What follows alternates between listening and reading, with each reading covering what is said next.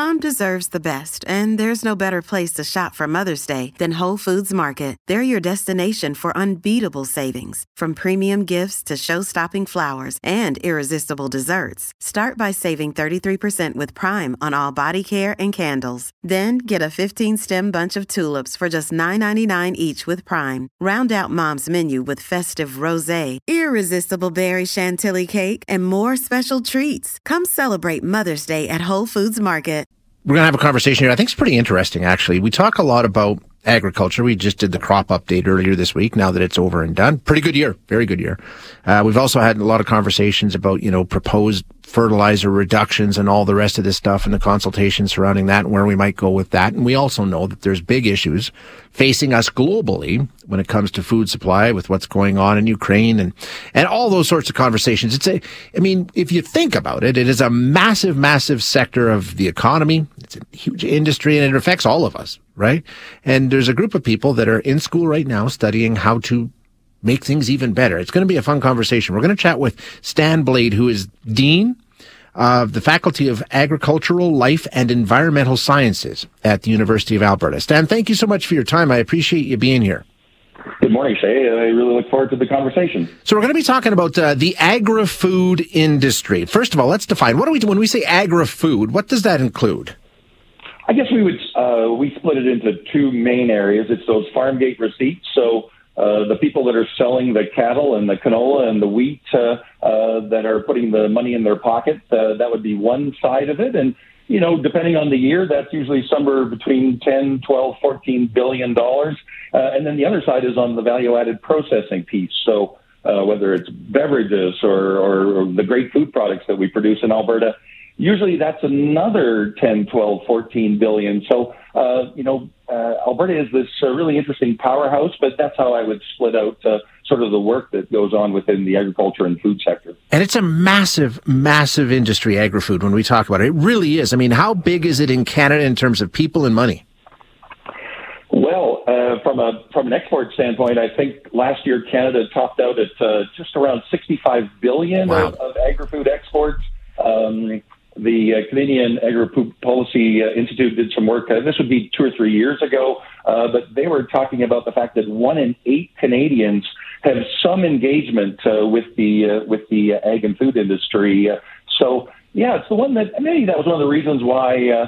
Uh, you know, I, I like to get involved in these kinds of conversations because a lot of your listeners, I know a lot of them out in rural areas, but a lot of people that are maybe one, two, three generations removed from the farm, and uh, you know, I I think we we celebrate our, our legacy uh, uh, activities in, in food and agriculture, but uh, people have to understand that this is really a 21st century uh, industry, and Alberta has a great opportunity to take advantage of that. Yeah, exactly. So let's talk about that. I mean, uh, you say that you're focused on getting students um, to be tuned into what the challenges and the opportunities are that are facing agri-food, and of course, those two go hand in hand. So uh, these are the people that you're you're, you're guiding and will be guiding us through this such an important sector in, in, the future. So, you know, when we take a look at what are the challenges that you tell them about that you need to overcome, that's what we're here to do is overcome challenges. What are the challenges you see?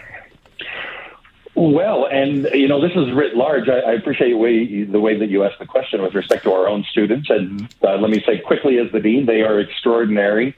Um, but it's not just students that are facing this, right? I mean, it's all of us as yeah. citizens. And I guess I'm making the case, particularly in Alberta, but um, you know, if I to, to answer your question, you know, what are we looking for? People are looking for, of course, food security. We've seen the issues, and I know that you've talked about this on your program, Shay. Uh, you know, with food prices and where they're going these days, that we're going to be able to do this in a sustainable manner. And uh, you know, Alberta uh, producers have just been extraordinary. When you talk to people that have been on the land for four, five, six generations, uh, you know, these are the people that knew about sustainability before sustainability was a thing.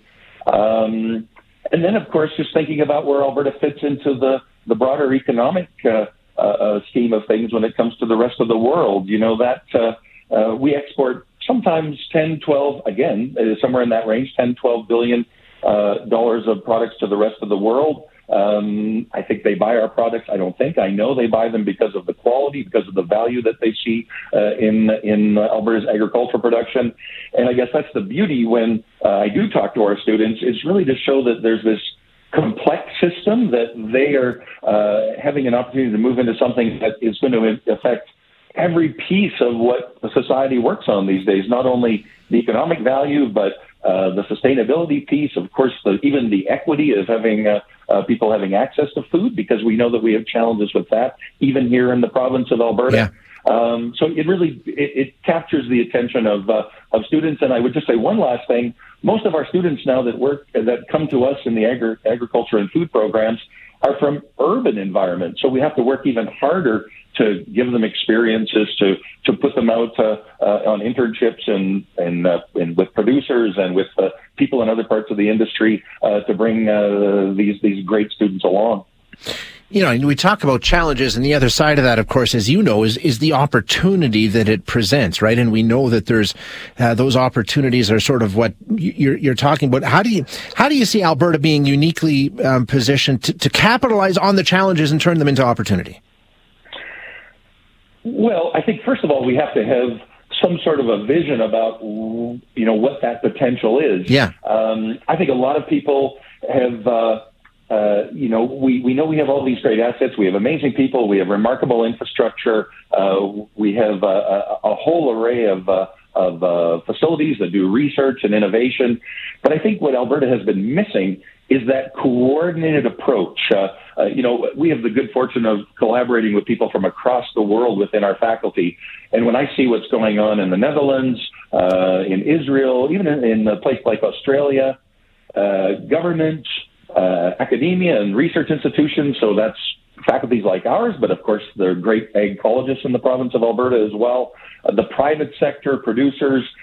If we actually would set a vision, and you know, I've talked about um, doubling our exports, our, our, our agri-food exports to 25 billion in by 2030, so in eight years, and then start working backwards. Start to align the investments that the government of Alberta is making in in post secondaries, in research, uh, uh, all of the other things that are going on, you know, with Invest Alberta, our economic development groups.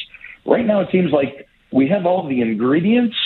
Uh, we don't quite have the recipe to actually pull all that together. Good things are happening, but it's almost in spite of rather than because of a very hmm. thoughtful approach. What's the what's the barrier? Do you think? What's what's sort of uh, preventing everything from coming together? Interesting. You know, uh, uh, boy, uh, you know, I come from a farm background. I grew up uh, on a dairy farm just south of uh, Leduc, so we never want to talk too much about the fact that there are some, you know, good things that are happening in the industry around price and other things. I think we don't really, we haven't been forced into um, thinking too much about yeah. this because you know we've been doing okay. Uh, as with most things, it's only when you're into a crisis that you start thinking about doing things differently. Uh, I guess the the case that I'm making, and I know a lot of my colleagues, I'm sure many of them that are listening, are just starting to say, you know, Alberta is a jurisdiction in Canada. Canada is one of the few jurisdictions in the world that actually has an uh, export capacity in food. Um, what is it that, that would, we would have to do then to double our, our, our food exports? And to be clear, in a sustainable way, in a way that's still profitable to producers and everybody else uh, in the value chain. Um, but we have to kind of just bring all of that together in uh, uh, in a in a bit more of a uh, of an intentional vision uh, than I think we've had to do up until now because you know people have been doing okay. Uh, it's amazing what our industry is accomplishing in 2022, uh, but I think we're still uh, leaving some opportunity on the table. And like you say, crisis often uh, creates the the urgency, right? And we're sort of in that situation now. I think a lot of us starting to recognize that. So maybe you're right. Maybe this is sort of the, the push that you need, and, and in your expertise and, and, and the students that you're training are going to be much needed in the future. And this is, you know, is all going to work out. Yeah, I think. I mean, this is where we're going. And you know, you asked earlier about some of those other issues. Um, uh, so I've, I've worked internationally for many years, and uh, I've told the story on a few occasions over the last little while. I still uh, uh, am active in some international activities. Uh, I can do a Zoom call with people from across yeah. Africa with no trouble whatsoever. Uh, in one particular instance, I signed off of that call. I then signed on to a Zoom call with producers from across Western Canada, and it was lag and people were dropping off and everything was going on. You know, we need to be so much better with our digital infrastructure, with all of those things that are actually going to support uh, our producers, our food processors across the province uh, in ways that uh, uh, they've one hand tied behind their back often. Yeah, exactly. Really interesting conversation, Stan. We'll have to do this again. Love it. Uh, really uh, enjoy your program. Thanks very much, Shane. Thank you very much. That is Stan Blade, who is the Dean of the Faculty of Agricultural Life and Environmental Sciences, University of Alberta. And he's right. I mean, we're going to have to do things differently. We're going to have to do things, and it's good to hear that some of that work's already happening. Kind of frustrating to hear that, you know, we're probably not taking full advantage of the opportunity that's available. But, you know, with the situation that we're in, the opportunity is only going to get bigger because it has to, because we, we know we're dealing with some challenges and with some struggles.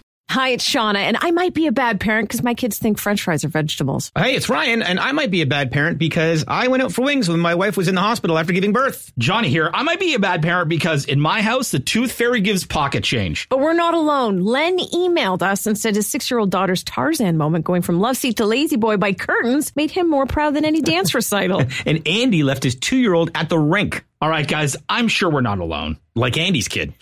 For stories and confessions like this, make sure you check out our podcast. It's called Bad Parents, and it's available wherever you get your podcasts. I left a glove at the rink.